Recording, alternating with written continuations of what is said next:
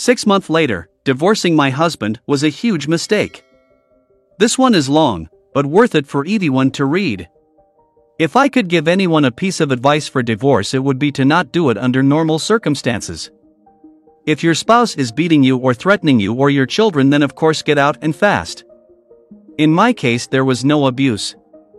We were together for eight years, that was mostly good, and we have four kids. Right around five years, I got a promotion at work, and I got it in my head that my XH was dragging me down, or at least holding me back from more success and a better life. We never had a lot of money, but with my promotion, I was now making more than he was.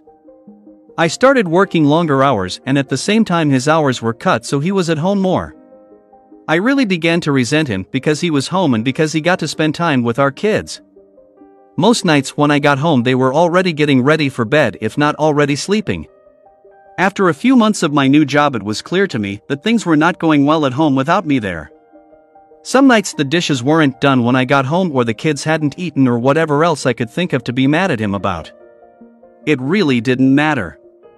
He kept saying that he would try harder but that it was hard being home all the time. That always made me really mad. For the next couple years things kept getting worse. My hours weren't any shorter and his were on and off full time.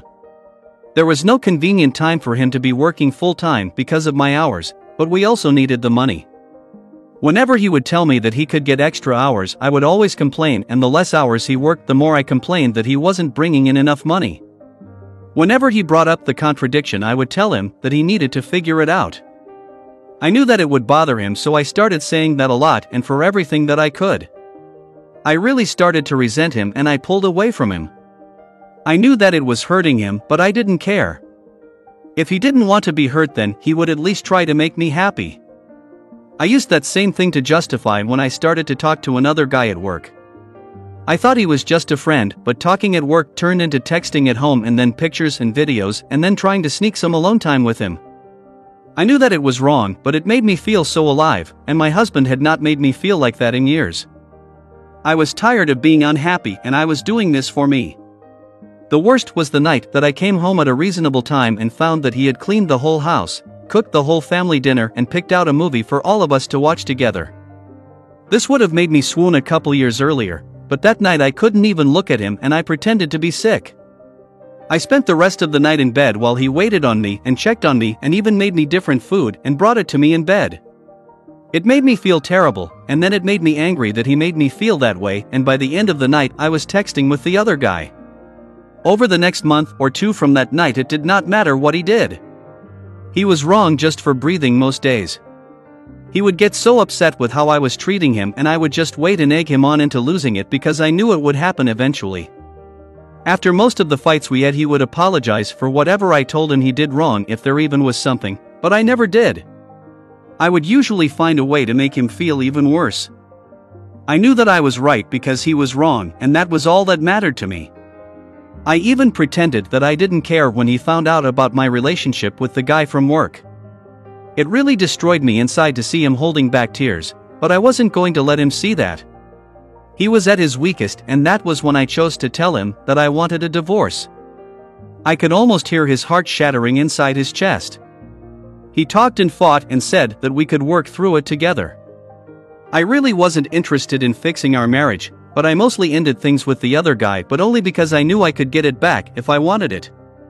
I could see that he was trying, and occasionally I would let him know, but for the most part, one kept being a huge bitch to him for any and all reasons that I could think of. I'm not sure how much more the man could have done to make me happy besides finding a job that paid enough for me to not have to work at all. He said that he was looking, but looking and finding are two different things. It was around this time that I discovered this group and a few others. I started posting things about him, from my perspective only, and I got so much positive feedback for how I was feeling that I knew I was right. The more I posted, the more validation that I got. It wasn't just me who knew that XH wasn't worth keeping around. I had the whole internet telling me how terrible he is. I started saying awful things to him and even outright ignoring him. I was so confident with mine and everyone else's opinion that I contacted a lawyer and within a couple weeks had filed for divorce. I continued to use this site and a couple others to validate my feelings and for encouragement to go through with it, and finally it was done. It went pretty smoothly. XH didn't ask for much besides to not get divorced and to try to work it all out. I didn't care about that though. He was broken, but I was free. I could do whatever I wanted without having to feel any guilt or answer to anybody. It was an amazing feeling of freedom. It didn't last long though. In the first month after he moved out, I missed garbage day three times. There was also rarely a single clean dish, and the laundry sat in piles so long that I had to start doing the sniff test to see if it could be worn again. I also never saw my kids more miserable. My oldest had seen some of the messages from the other guy months earlier, and she knew that XH still wanted to try to work it out. It didn't take her long to stop talking to me at all except to say that she wanted to go to XH house. The others all told me that they wanted to live with XH too. I did my best to try to make them happy, but I ended up just buying them toys all the time and the happiness only lasted minutes. I also was having a lot of trouble with work. Being alone, I couldn't work all those extra hours that I was expected to. I finally gave in and started calling XH to watch the kids. He would always come over as soon as he could and he always asked me if I needed anything. When I would get home, I would find clean dishes and laundry and even dinner sometimes. He would never say too much after I got home. He would just say to call him if I needed anything and leave. One night he took out the garbage and brought it to the curb because it was garbage night and I forgot again. He always looked so sad when it was time to go. Finally, after a couple months, my friends convinced me to go out on a date. It was for dinner and a movie, and I was excited and hopeful, but at dinner, I started getting a feeling of overwhelming guilt. It got so bad that I ended up not even going to the movie.